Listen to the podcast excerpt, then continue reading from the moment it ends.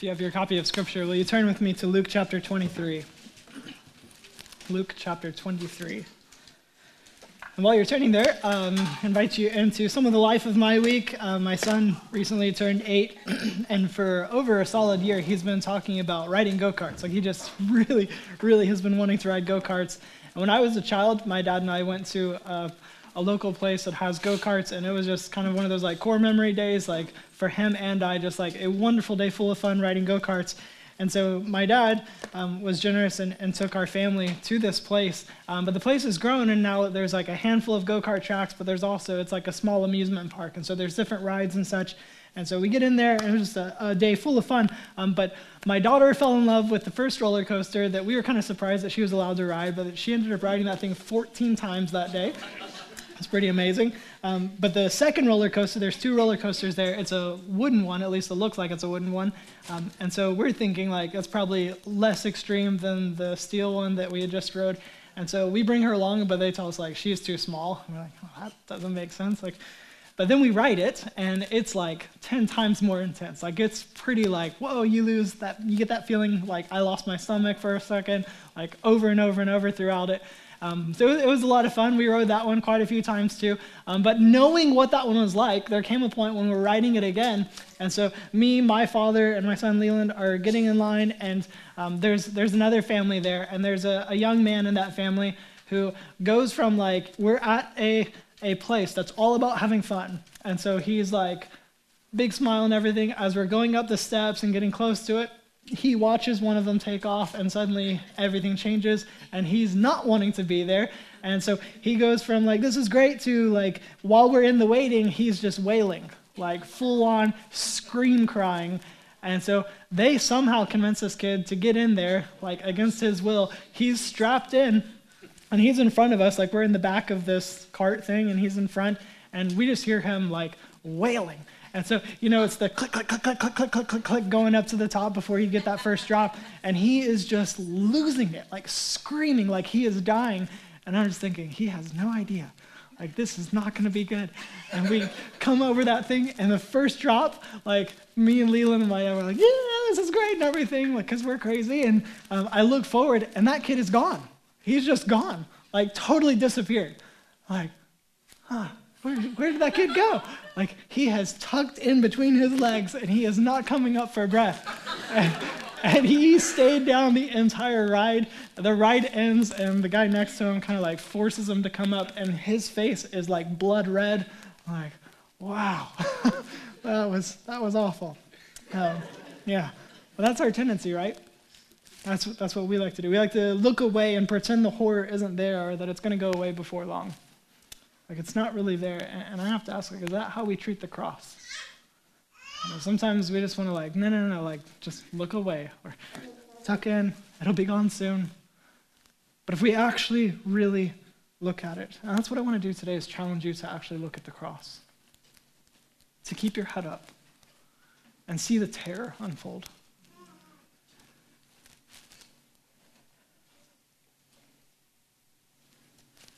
The cross is not the stylized jewelry that we like to wear.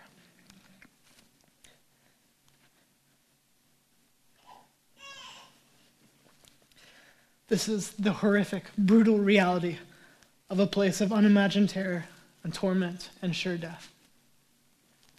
This is an execution device. And that's where our Lord died. So Holy Week is kind of like a roller coaster ride. That we start out showing up at the park. This is going to be great. The triumphant entry that Jesus comes riding in humble on a donkey. Everyone's shouting, throwing their clothes down to make a saddle and make this roadway like the red carpet treatment. Here comes the King. Hosanna in the highest. Glory to God. The King has come. He's come to set us free. This is our salvation. We see you. You're the Messiah. This is glorious. This is beautiful. Everything is so good. And then you go throughout that week, and it's like he's doing these weird things. He's going in the temple and making whips, driving people out. He's angry.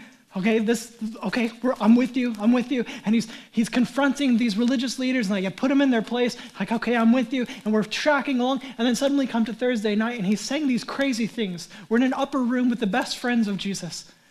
And he gets down, takes off his clothes, and he's wiping the filth out from their toes. Like, no one wants to be the servant. I'm the servant. And this is what it looks like to love each other. That the God of the cosmos is on his hands and knees, wiping away the filth from between their toes, and says, Love each other like I've loved you. And he says, You know, one of you is going to betray me. It's the one that I'm, I'm actually going to dip the bread with. We're going to share in this meal together. But this is what I do is I, I actually eat with my enemy. But I'm going to call you friend. Like, surely not me. Not, not him. Like, trying to figure it out. And he's like, you know, actually, all of you will fall away. And then they go to a garden that they, they go to often, and Jesus is praying, and he's like, guys, I know it's late, but will you stay awake? I just need you to stay awake with me. I'm going to walk over here and pray a little. And then over and over, Jesus is just in anguish. He is so anxiety ridden. He is so stressed out that he's sweating blood. And he walks over repeatedly to his closest friends. He's like, Why, You're sleeping. I just, just stay awake with me. Yeah, yeah, sleep out of my eye. I don't know what's going on. This is crazy. And then there's a big crowd. There's a mob coming with flaming torches and weapons. And here comes Judas and betrays Jesus with a kiss. Peter's like, I'm not having it. I know what this week is about. And pulls out a sword and cuts off the servant of the high priest, his ear. Obviously aiming for something else. And Jesus is like, stop it. Puts the ear back on the guy, Mr. Potato Head. It's awesome. they take Jesus away like a criminal. And you get through that night and you feel the roller coaster ride. And we come to Friday. Jesus, arrested last night, hasn't slept. He's already covered in blood from sweating blood. He has so much stress, knowing what's to come. And then they take him in here, trumping up all these charges against him. Nothing seems to be sticking. Uh, there comes a point Pilate's like, you know what, this is just crazy. I, can't, I find nothing wrong. I'm going to I'm gonna beat him and then set him free. And they're like, no, no, no, no. They're, it's like, well, we have a tradition. We can let one of, one of the prisoners go. Do you want Barabbas, this crazy guy who's like a murderer? You want the murderer or do you want this guy? Like, Barabbas, give us the murderer. okay, we'll have him. Like, look, there's, there's nothing I can charge this guy with. This is your problem. Like, no, no, no, this is your problem. He says he's king. You know, Caesar is king. Like, okay, here's the thing. What do you want? Crucify him. Crucify him. So Jesus is flogged. And this is where we pick up in chapter 23. Look at verse 26 with me. It says, As they led him away, they seized Simon, a Cyrenian, who was coming in from the country, and laid the cross on him to carry behind Jesus. So, some context Jesus is now being led. He's been beaten, he's been mocked. At one point, Pilate had him sent to Herod, and um, Herod just makes a mockery of him. He's like, dress him up in a purple robe, put this crown of thorns on him. He wants to be king. Let's make him look like a king. Beat him some more. Some of the soldiers have put a, cloth over his face and they're punching him, saying, All right, prophet, prophesy, who hit you?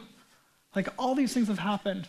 He's been tied to a stake where his hands would be wrapped around a stake to where he can't move away and his back is fully exposed, and they would take off any garments to protect him at all. And they would take a cat of nine tails, this, this whip, and this is how they would flog them. And it's leather strands that sometimes they would actually attach little bone fragments and pieces of glass to the ends of it and they would rip it across there.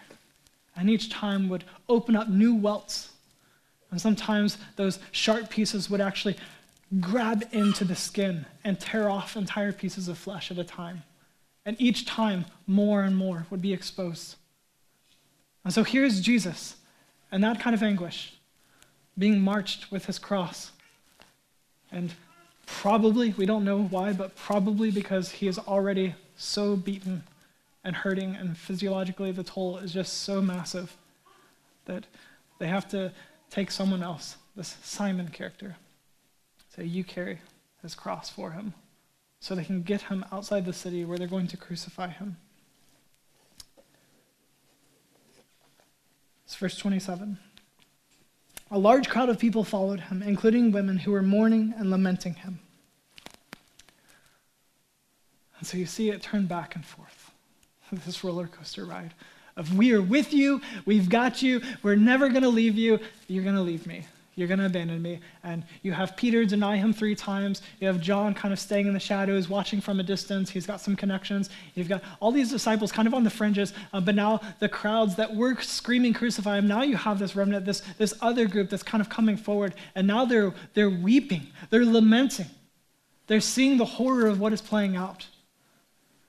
And so we have to enter back into that too. If you have been reading through the Gospel of Luke with us in our church wide reading plan, I want you to just go back through this story and consider who this is that is being led away with a cross. And this is Jesus, born of the Virgin Mary, who shows up to be circumcised and present the offering and all this stuff at the temple. And Simeon and Anna are there, these older people. And they're like, this is the one. This is the consolation. This, this is the Savior. He has come.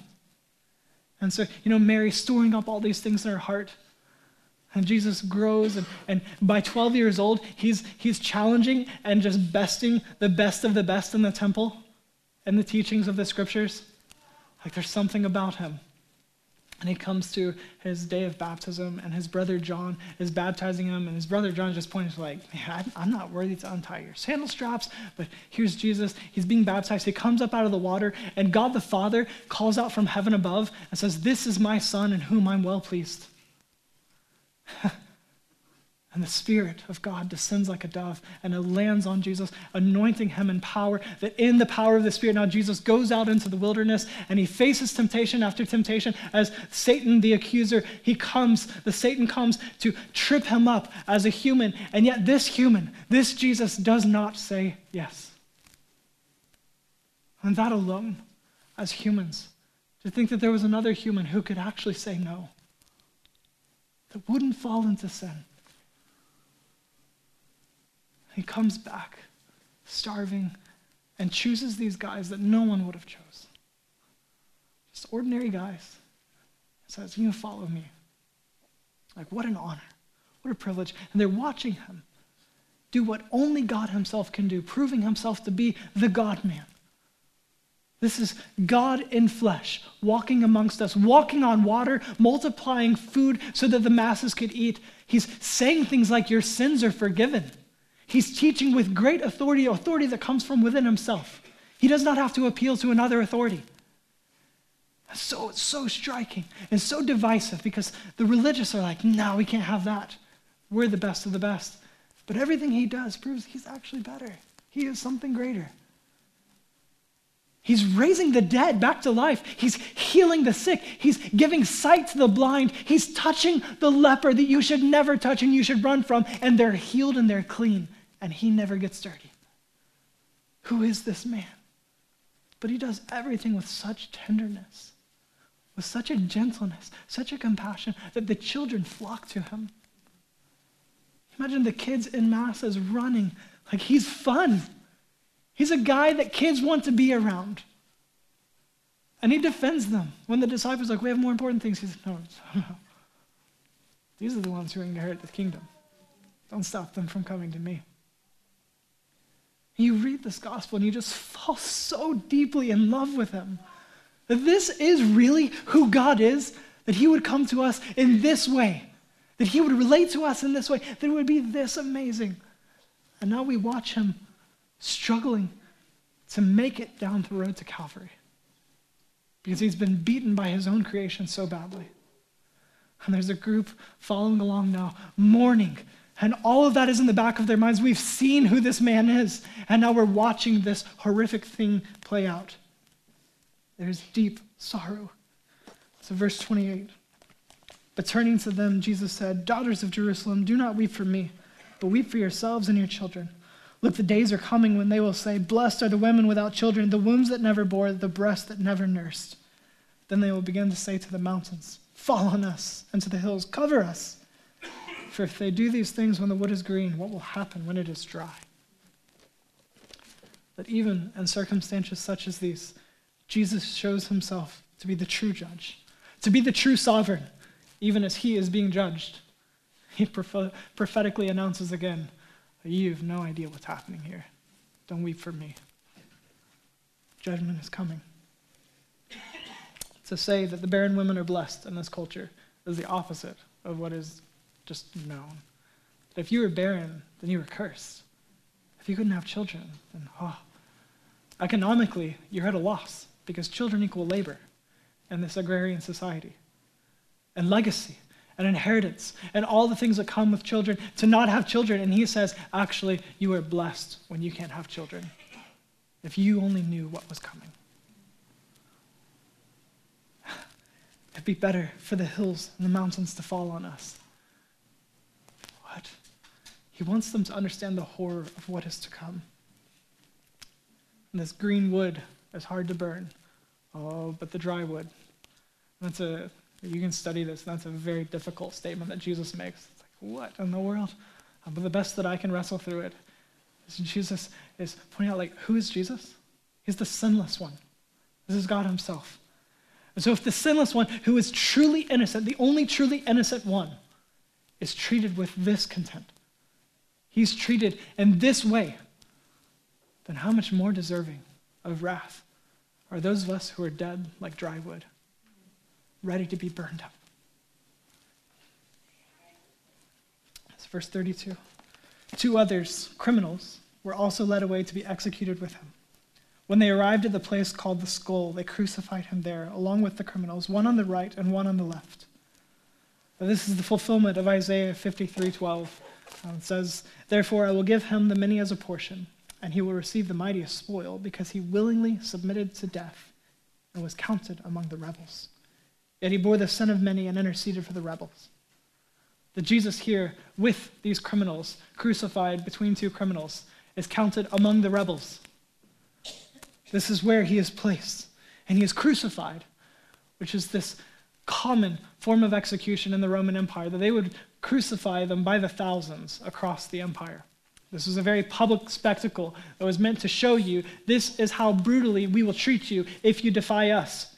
And so, in a very visible way, you would actually be exalted. You would be lifted up on a cross on this T shaped device of wood, where you would either be strapped in, or in Jesus' case, and often the case, nails would literally be driven through your appendages to hold you in place. And on this cross, you would die a very slow, agonizing death. And remember that his back has already been scorched. And so, raw flesh the nerves exposed and everything, now put on rough lumber as he's lifted up and dropped into the hole that would hold him into place. And imagine even that moment alone, how jarring. The nails in him, his back against this beam of wood. And as you would sit there, bound to this cross, you'd either die of blood loss, heart attack, or what often would happen is because of the way in which your arms are out you would actually suffocate. That your lungs could not breathe in, you could not get enough air in. And so you would have to, with those nails through your hands or wrist, you would have to pull up a little so you could take a breath and then drop. And pull up a little, take a breath and drop, and just slowly die. This is the kind of death that they brought him to between two criminals to die on a cross verse 34 says, Then Jesus said, Father, forgive them, because they do not know what they are doing. And they divided his clothes and cast lots. But in the midst of this, this is the heart and posture of God. That Jesus, the Son of God, is looking out as he is dying. And what does he say? Father, forgive them. They don't know what they're doing. What? How, how can he be so gracious? And then the clothes being divided. And this is actually another prophetic fulfillment that Luke wants us to see how this is all tying to what was already foretold. This is Psalm 22, 18. It says, They divided my garments among them, and they cast lots for my clothing. And so the executioners would actually have the rights to whatever was on the person of the person that they killed. And so the clothing um, anything that he had in his possession. The executioners would then get to have that. And so there's this fabric that is um, in keeping with the law. It's, it's not easily divisible. You're like, you're not going to rip this thing and be like, you get a cloth, you get a cloth, you get a cloth here and there. Like, no, let's, let's cast the die. We'll draw straws and see who gets it. But it's this fulfillment of what was prophesied of what would happen to the Messiah. And 35, it says, The people stood watching, and even the leaders were scoffing. He saved others. Let him save himself if this is God's Messiah, the chosen one. The soldiers also mocked him. They came offering him sour wine and said, If you are the king of the Jews, save yourself. An inscription was above him This is the king of the Jews. Then one of the criminals hanging there began to yell insults at him Aren't you the Messiah? Save yourself and us. That a man dying next to Jesus, so, so full of evil and hate, as he is dying justly, will scream insults at the man dying next to him. Hey, Messiah! Let me make one more crude joke here. Save yourself and save us, huh? You got people yelling insults, the Roman soldiers yelling insults, another criminal, a man dying, yelling insults. In verse 40, but the other answered, rebuking him, Don't you even fear God, since you are undergoing the same punishment? We are punished justly because we're getting back what we deserve for the things we did, but this man has done nothing wrong. Then he said, Jesus, remember me when you come into your kingdom. And he said to him, Truly I tell you, today you will be with me in paradise. We've called this series Certainty. Uh, Luke wrote to Theophilus saying he wanted him to have a certainty about the things in which he had been instructed. And we want you to have a certainty about who this man dying on the cross is. And do you see the certainty of this other criminal? Do you see the certainty of the man who responds to the other criminal mocking Jesus and says, Don't you fear God? We're here justly. We're getting our due. I deserve to be on this cross. You deserve to be on this cross. He does not deserve to be on that cross. And he looks to Jesus. Hey, will you remember me when you come into your kingdom? And Jesus says, Yes. Like today, you'll be with me. I'll be with you in paradise. Do you see the certainty on both ends? This is the gospel. This is what we are called to do in response to the gospel. This is everything we need to know about what the gospel is and our response to it. That this man acknowledges and confesses his own fault, his own sinfulness. He owns it. This is a repentant heart. He sees the righteousness of Jesus. And he turns from his own wayward soul and he looks to Jesus to be the Savior of his soul that salvation has to come from you. He recognizes Jesus' lordship, his kingship. He says, Remember me when you come into your kingdom. He says, You are the king, you are the Lord. It's your kingdom. He's humbling himself before the one who should be exalted above all. He saw Jesus' death as this necessity for the Messiah. That it didn't faze him. He's dying. He doesn't deserve to be there, but it didn't faze him. He still, with confidence, says, Remember me when you come into your kingdom that this is necessary. When the rest of the world watching is at a loss for, like, how did it come to this? If we, we believed in him and now he's dying. And yet somehow this criminal says, well, this is part of it, isn't it? So remember me when you come into your kingdom. You're the king. This is necessary. He looks forward to a resurrection for both Jesus and himself. He's literally dying. Why would he say, Remember me when you come into your kingdom, unless he is fully confident? He believes, he has faith that this is not the end. You will live again, and I will live again. And on that day, will you remember me? His hope for everlasting life is not in getting off of a cross, but in Jesus saying, Life comes through me. You remember me, Jesus. He called on and he relied on Jesus entirely for salvation. Again, he is dying. There is no opportunity for him to come off the cross, be baptized, give a certain dollar amount to the church, or do any good work. Nothing more than his confession on this cross, his heart, putting full faith in Jesus alone to, salve, to salvation. There is nothing else. Christ alone can save. And please understand, if he were to come off of that cross and live, then that salvation that comes by grace through faith alone would absolutely result in a changed life. It's where he would do good works for the glory of God. That would start with obedience and baptism and carry on into so many things.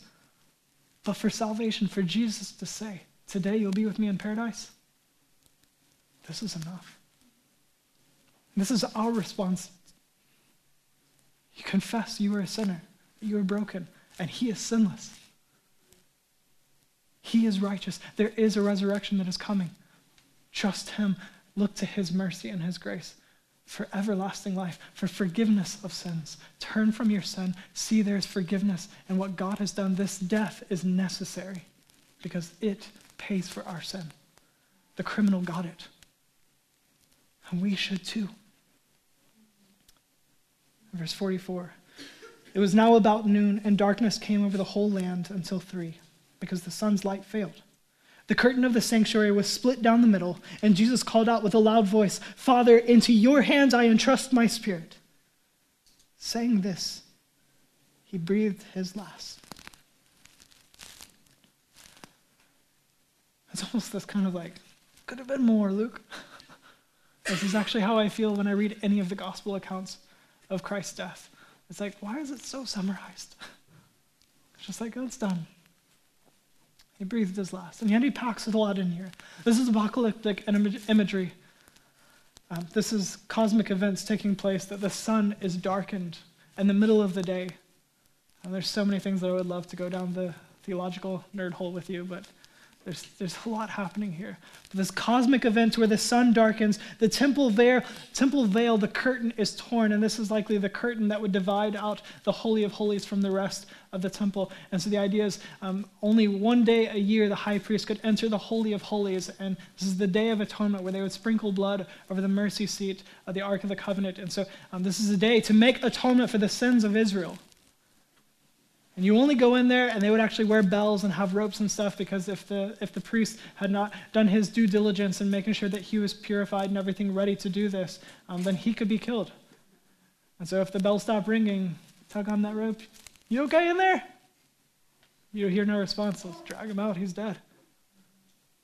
The presence of God is there. And it is dangerous to be in the presence of God because he is holy. And so, this separation between us and God, because His righteousness and our unrighteousness, the division that had been brought into existence because of our sin, our rebellion. And now there's this curtain so that keep you from accidentally glimpsing in there. It's a thick curtain, actually. Like, not just one that, like, this, you could just kind of like, oh, the wind blows and you can see it. And like, no, this is a thick one that, like, you'd have to kind of wade through. The holy presence of God in there and we are out here. And there's a division between us. And yet, as Christ dies, the division is torn in two.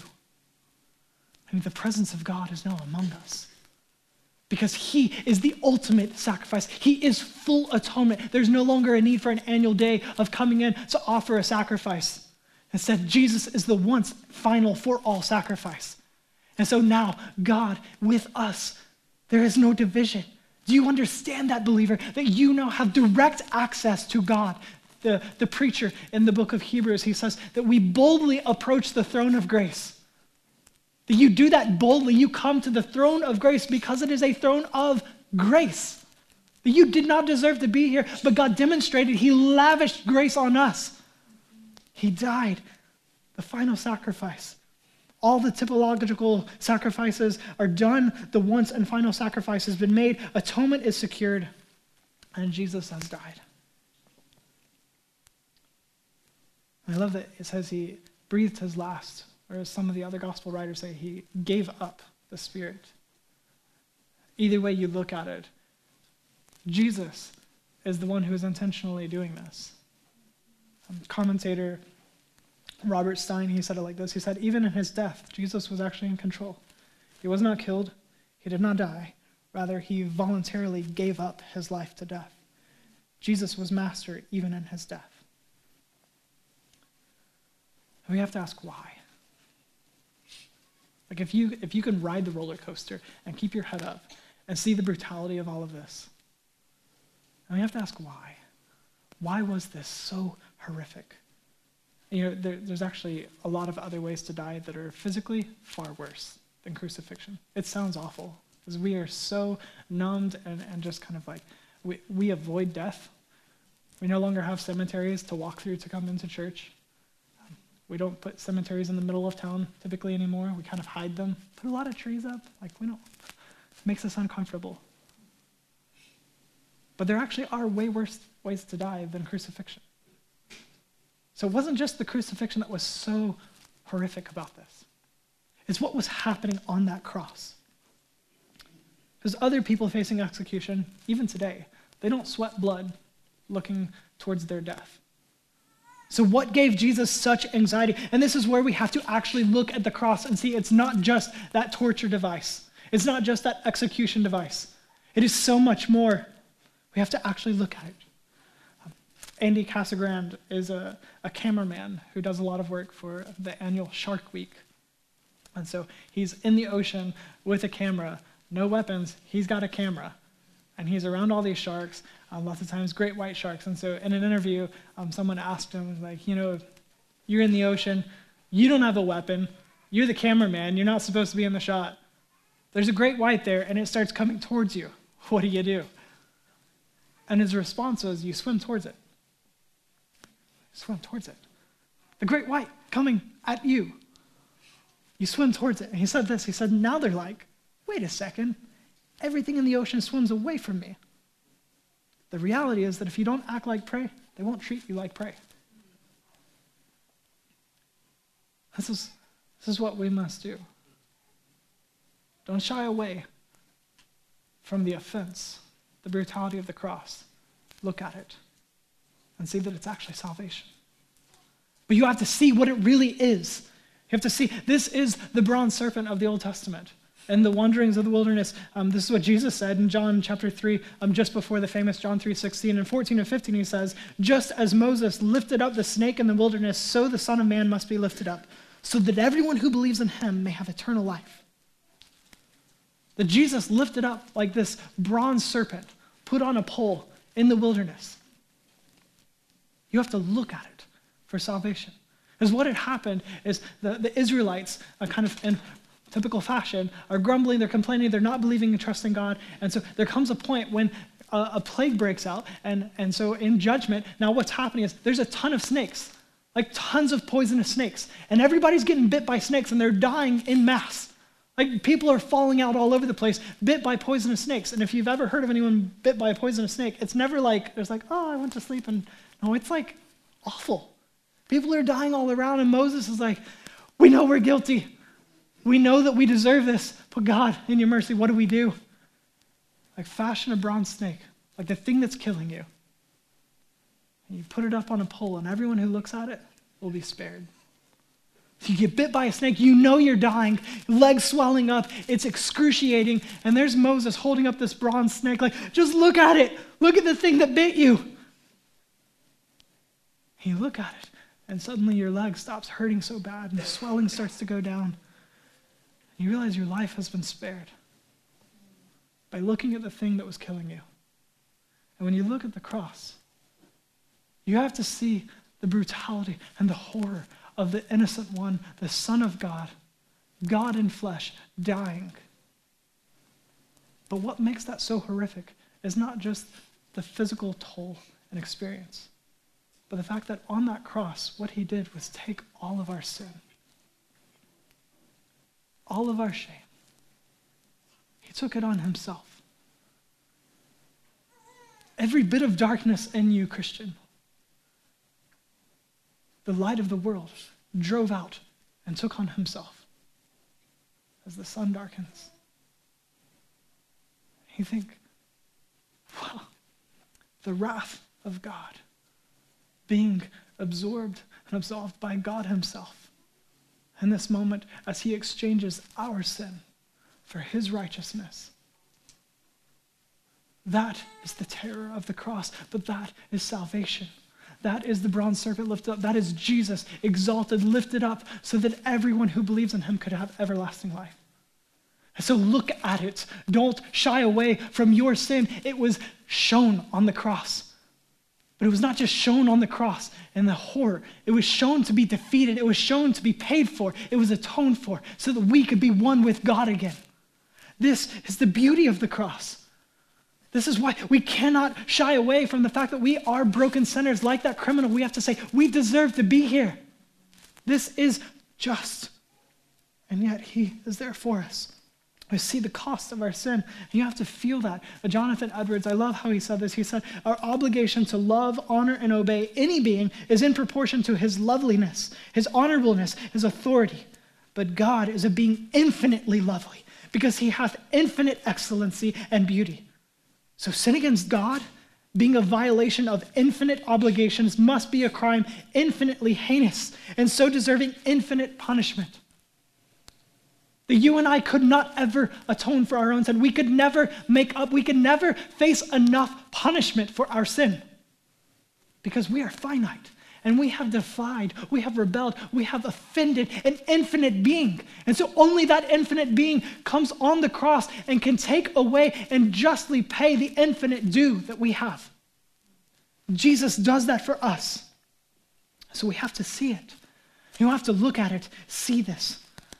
You know, in the story, everyone present saw what was happening to some degree.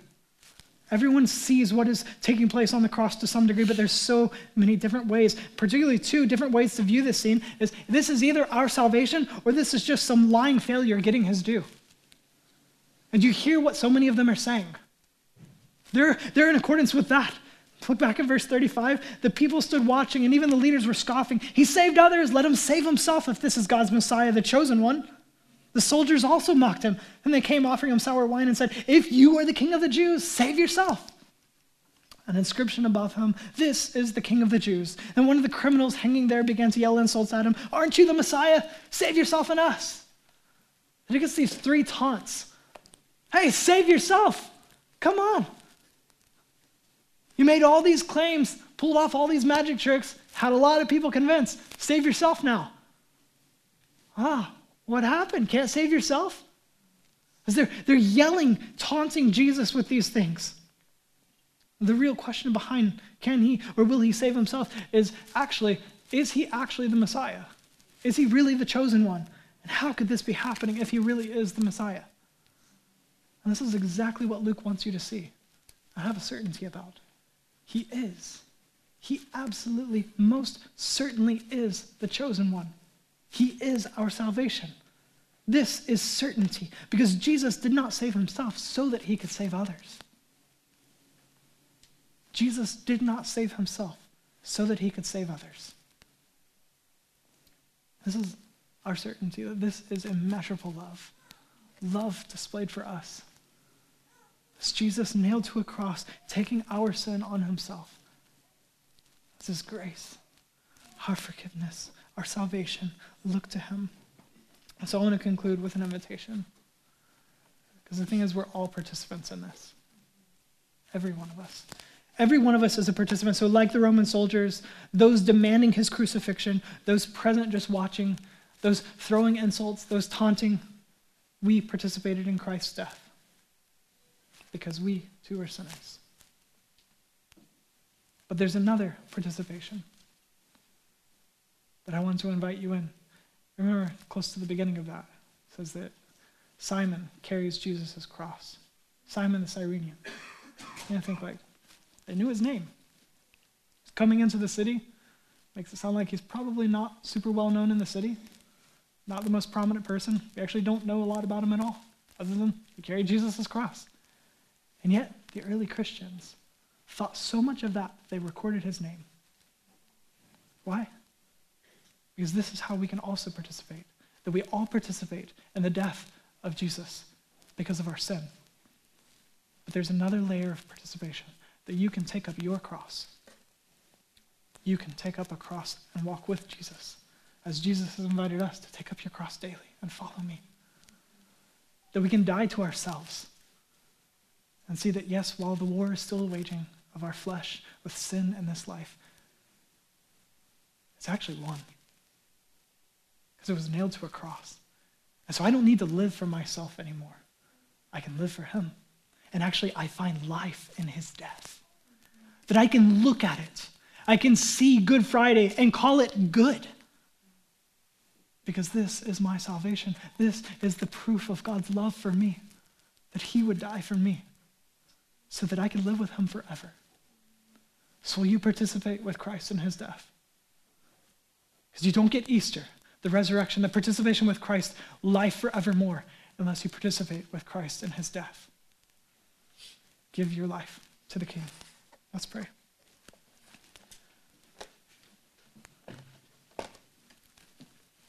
God, thank you that you love us. You showed us love. Help us to be like that criminal, to lay down our own efforts, that we cannot do this on our own, but to wholly trust you for salvation, to trust in your ability, the necessity of your death, your power to conquer death itself, to have paid for all of our sin because of your sinless life, your full and final perfect sacrifice, Jesus, so that we could have resurrection life with you. Remember us in your kingdom.